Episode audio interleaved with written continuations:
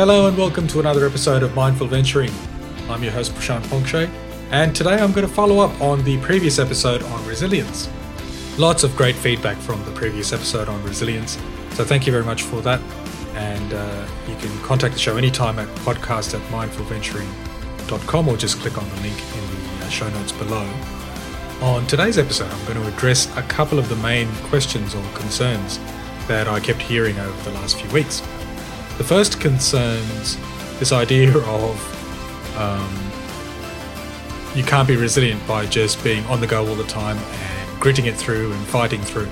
If you listen to the previous episode, you'll know that I spent a fair chunk of time on that. And that included, by the way, acknowledging that there are times where we just have to do that, right? Whether it be in our personal or professional lives, we just don't have a choice.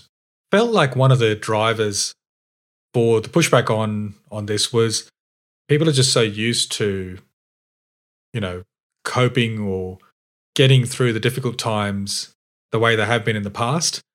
And I think they've also become used to just how ineffective it can be and learn to accept the downside of it.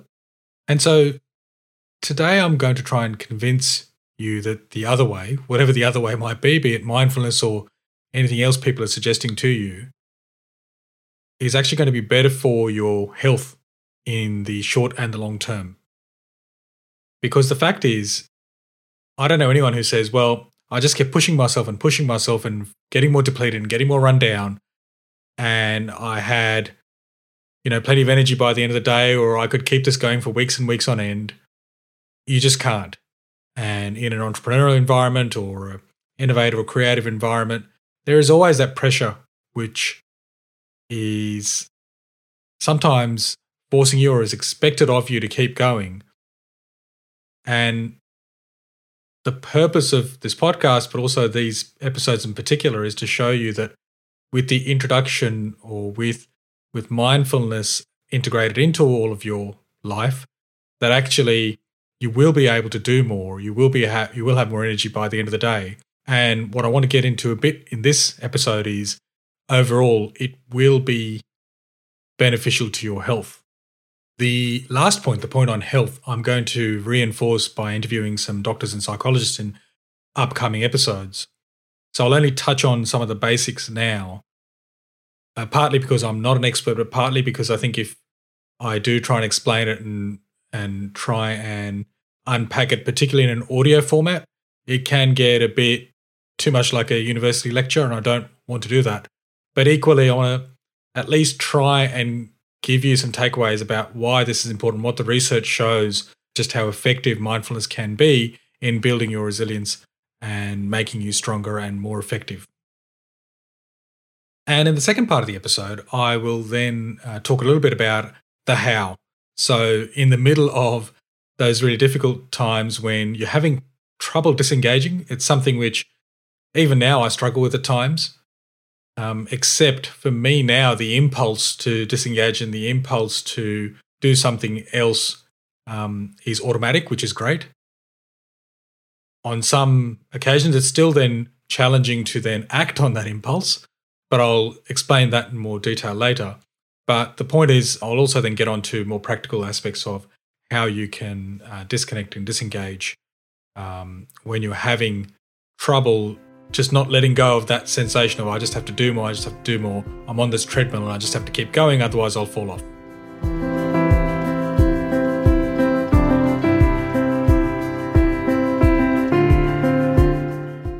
All right, so let's start to talk about what is actually happening to our bodies in those moments of stress and anxiety and when we're under pressure. What sort of bad habits we can get into and what those bad habits or impulses how they actually translate into physiological changes which actually make the situation worse. Like I said, I'm not an expert, but I do understand this, you know, at an above average level.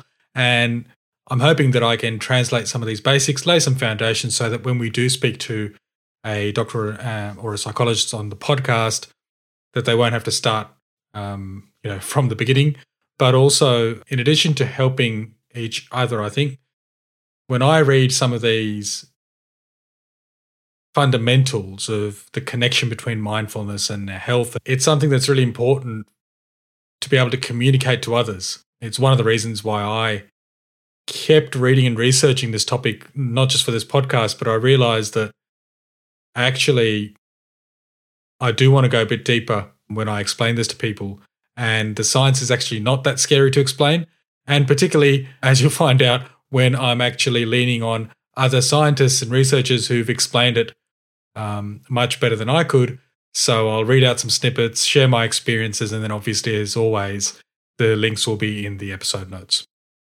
So lots of research has been done, obviously, on the effects of the positive effects of mindfulness on our health and particularly on our brain activity. And I thought I would touch on a couple of paragraphs on that before I move on to um, what happens in that stressed or anxious state, because then you can sort of see the the good and the bad, the before and the after, if you like, and hopefully that all sort of ties together. So I reckon, you know, today if you were to Google mindfulness benefits brain research or something like that, it'd come up with millions of hits, which is good to see because it means that a lot of work has been done to show those actual benefits and research continues and you know providers like headspace have actually started to aggregate and do some of their own research which i'll link to in the uh, in the episode notes. But what i was really searching for is something which simplifies it. So this article from the scientific american talks about how mri scans show that after an eight week course of mindfulness practice the brain's fight or flight center the amygdala appears to shrink. This primal region of the brain associated with fear and emotion is involved in the initiation of the body's response to stress. As the amygdala shrinks, the prefrontal cortex, which is associated with higher order brain functions such as awareness, concentration, and decision making, becomes thicker. The co- connectivity between these regions, that is, how often they are activated together, also changes. The connection between the amygdala and the rest of the brain gets weaker while the connections between areas associated with attention and concentration get stronger. So, what happens with people who meditate is that our more primal responses to stress, which are the more unhelpful ones, over time become superseded by more thoughtful responses, which is what we want. Put another way, in another article that I've linked to, it says our brain's prefrontal cortex is the executive area that controls our attention. When the amygdala, the trigger point for disturbing emotions, like anger or anxiety, acts up, it signals the prefrontal areas to shut down. That's why when we are anxious or angry, we can't think so well. If we can calm our amygdala, that allows the prefrontal areas to operate more effectively and thus to better focus our attention. And so the only way to achieve these results is by putting the work in to rewire your brain so that the responses that you do initiate in the heat of the moment are the more helpful ones. But you can't do it by talking to your amygdala and saying, calm down. That doesn't work.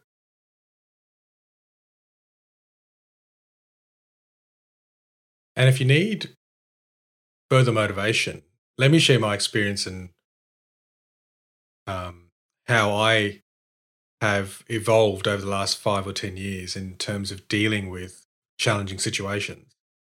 The first part of it is what I've just discussed, which is I can very much feel that my initial responses aren't negative um, or aren't very strongly negative anyway. And I can usually take a step back and be aware and observe what's going on almost as though it's happening from a distance.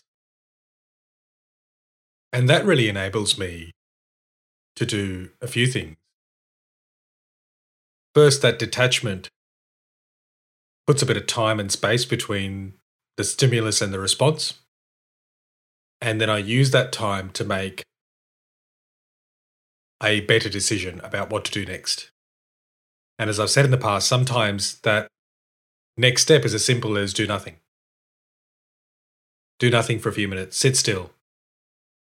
So I've really benefited from effectively rewiring those parts of my brain. And by all means, you know, I'm not a finished product, but I'm more than happy to keep this work in progress going because I can see the positive results. And it's really helped me deal with those difficult situations to the point where uh, I don't know how to describe this, but it's almost as though I can predict my awareness. I think sometimes people call it awareness of awareness, or or I, I can sort of see when things are going a bit pear shaped in whatever sense, you know, sometimes small, sometimes big. And it's almost as though the initial mindful response is sort of knocking on the door saying, Let me in, I'm ready now. And that's automatic. And so sometimes I almost have to say, Okay, yeah, that's fine. It's not quite time to take a step back from things. But it's so nice just having that awareness. But the second part of it, which I think is more beneficial or has been more beneficial to me, is I am not as afraid of failure as I was before I started my mindfulness practices. And since I've chosen to work in more entrepreneurial, innovative, and risky, let's say, environments which are full of uncertainty, this has been really helpful. Because whether it be in a one on one discussion, or whether it be in a meeting, or whether it be me sitting down working on a task by myself or with others, there's a freedom w- with which I can approach all of that work, which actually takes away all the distractions of the what if things go wrong or yeah i think the best way i can rather than trying to expand on it, I think the best way I can put it is I'm really not as afraid of failure as I as I used to be, which is a great outcome. And following on from that, when a bad result hits, I bounce back a lot quicker. And the whole point of this first part of the podcast was to try and lay out a case to say, well, if if the way you've been dealing with adversity in your entrepreneurial life to date has been to just grit grit through it and toughen it out, ask yourself if you have arrived at the sort of outcomes and the sort of resilience that I've been able to build through a mindfulness practice. And if you haven't, then put more work into the mindfulness practice, or as I've always said, if it's not mindfulness, find something else find some other method which works for you. But please don't do the same thing over and over again and expect a different result. And please, um, hopefully, my sort of mini deep dive into the health aspects of this has convinced you that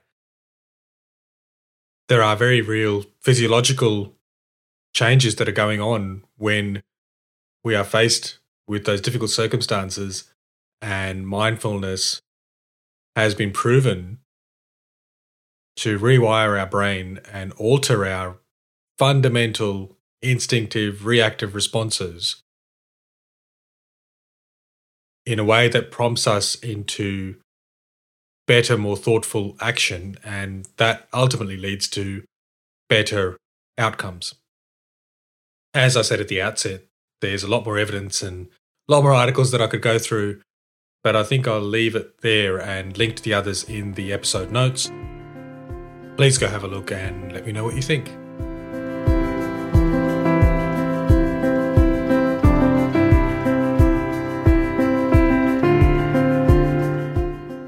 So now I want to spend a few moments building on not just what I've said, but also said in previous episodes about how to get mindful in those stressful moments and actually how to prepare ourselves for when those stressful moments hit. So, what can you do effectively to train to get better at um, dealing with those more stressful moments when they hit? So, I'm not going to spend any time on quote unquote basics.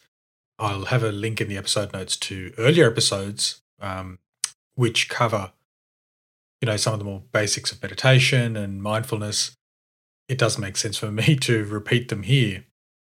So let me just give you what I would say are my top tips for when I'm in these more difficult situations, what what I turn to and how I help myself get through it.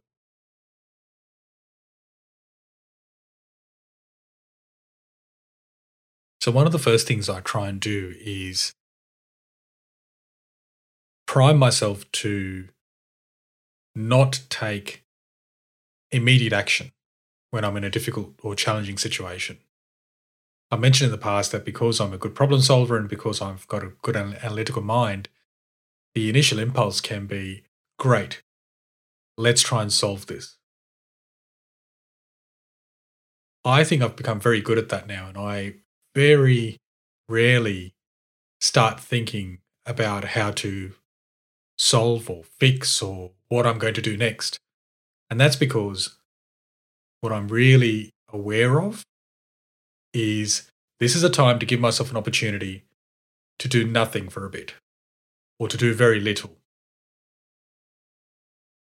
Now, you might think, hey, that's quite difficult. How do I achieve that? At least for me, the way I achieve that is by reminding myself through just positive self talk, really, over the years, that whatever action or decision that I'm going to make right now is not likely to be the most optimal one. I am effectively saying to myself, let go of the expectation right now that you have to do something to make this better. The time will come later to make this better. And at least for me, what then happens as a result of just letting go of the pressure of having to act is it creates space and room for a lot of other thoughts. Some good, some bad, some quite random. And I do create a space then to allow all those thoughts in or out, depending on your perspective. I do this by the mindfulness principle of non judgmental awareness. So I accept that these thoughts are there and I note what I'm thinking, what I'm feeling, but I'm very aware to not then put too much weight on those thoughts and then go deeper and think about thinking and and just really very lightly note them with even a sense of curiosity where possible. Sense of curiosity might be difficult to picture. What I mean by that is just sort of putting a label on a thought by saying, huh, gee, I wonder why I think that. Yeah, that is upsetting. Wonder why that's upsetting. Huh.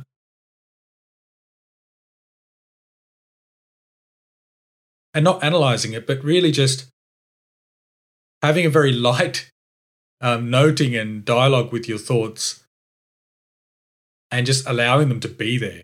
Because the more you resist, the worse it will get. The thoughts won't go away, they'll just manifest themselves in other ways, and you won't be able to then get to the point of acceptance. So, what I find quite helpful is to just, number one, say to myself, I can't fix this right now. Number two, just allow all those other, all the, allow that other thought stream in, but just note it and accept it for what it is. And this process can go on for many minutes. You know, sometimes I can sit at my desk, or if I'm, you know, in a meeting or whatever, I I can take a few minutes to get over that initial hump. Next, what I like to do is then ease myself into some kind of breathing exercise or actual more focused mindful practice.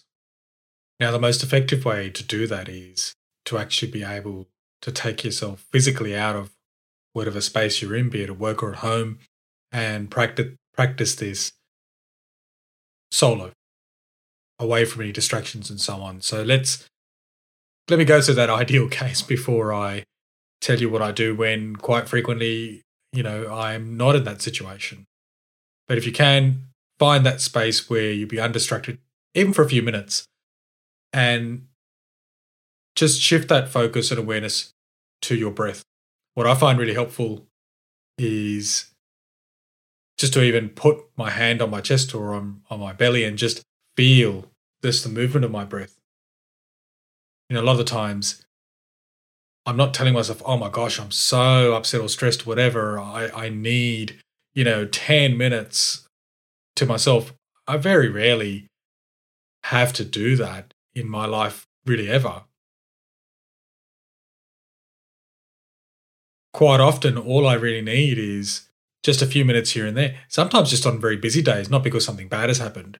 Um, this actually happened to me yesterday because after a long work day working from home, I also then have to shift my attention to helping my son with his studies, which was fine. But then some other issues came up um, with work and with him. And so I thought, okay, it's about six o'clock now. I'm pretty mentally tired, but I do need to just finish off these other homework type tasks with him. Let me just take a few minutes by myself. And it really helped. It just brought me back out of that sort of trouble spot, reset me, and I was really just able to tell myself at the end of it, okay, there's just half an hour to go, and then I can actually clock off for the day. So, just somewhere we can sit comfortably and be relaxed, shift the focus onto the breath, and then, as always, don't try, allow the thoughts to come, allow feelings, emotions, whatever to come, but be as non judgmental as you can. And if you're new to mindfulness practice, this will be difficult for you. That's okay as well. Don't judge that either. Don't judge yourself for not doing it right or not quite being able to focus for as long as I'm suggesting or as long as you've read or what your whatever your expectations were. Don't worry about your expectations. Just tell yourself I'm doing my best and I will get better over time. And anything else that comes during that time, thoughts or sounds or whatever, that's all good. Just note them, let them go, and then go back to the breath. Now, sometimes it's just not possible to isolate yourself, or, you know, if you're in a meeting room with colleagues or whatever the situation might be, it's not possible. But it's also it's not productive because there's a reason why you're in that group environment. It's because you're collectively working towards something. You're an important part of that. And so if you are feeling the pain or the disappointment of a business partnership gone wrong or a bad bit of news, you know, whatever it is, an investor has pulled out or there's an issue with one of your employees that you're collectively as a management management team trying to solve. What's important to remember is that you're part of the solution. What I like to do in those moments is take some of those mindfulness practices and try and reflect those onto others as well as trying to help myself. So, for example, I can do my bit to not overreact, to not make the situation worse. Where I've talked about not trying to seek solutions, I can say that to myself and say, well, my, the bit, my part right now is to not make the situation worse. If I think the mindful response right now is just to take a step back from it, that's what I choose to do for myself and then share that viewpoint with others and invite them to do the same if it makes sense, you know, in that context to do so. And explain the reasoning. I've found that not just in this situation, that's quite an effective leadership technique, you know, to just tell people what you're going through, what choices you've made to deal with a particular situation, why those choices are important, and why you think those choices are better in this moment versus some other options that were available to you. And quite often, that can actually lead to a discussion about exactly how to deal with the situation and start moving away from the less uh, controversial, difficult, unhelpful dialogue and discourse that can happen in those moments to moving towards more mindfulness themes of acceptance and awareness and you know being supportive towards each other in those difficult moments because that's why you're there as a group in the first place. And as part of that you can also share what i've discussed earlier which is hey i'm upset. It's all right to say that out loud but also show try and show that, hey, I'm upset, but here is how I'm choosing to deal with or trying to deal with or trying to reason with it.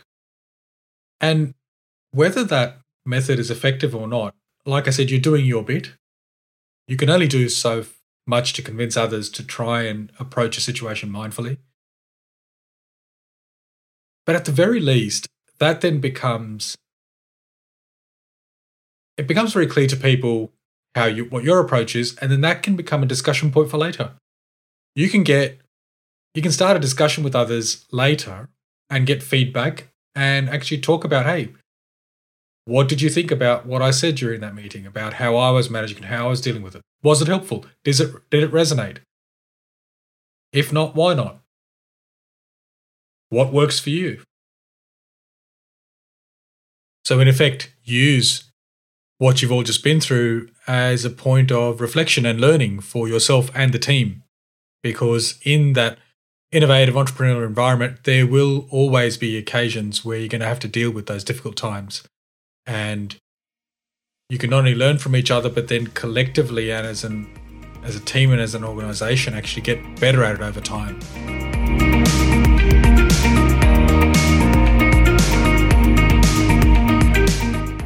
All right, I think that covers it for today. I'm mindful of keeping these episodes keeping these episodes relatively uh, short, and I hope that's been helpful to start exploring the connections between mindfulness and what our bodies go through and how to improve on that, particularly during those difficult moments.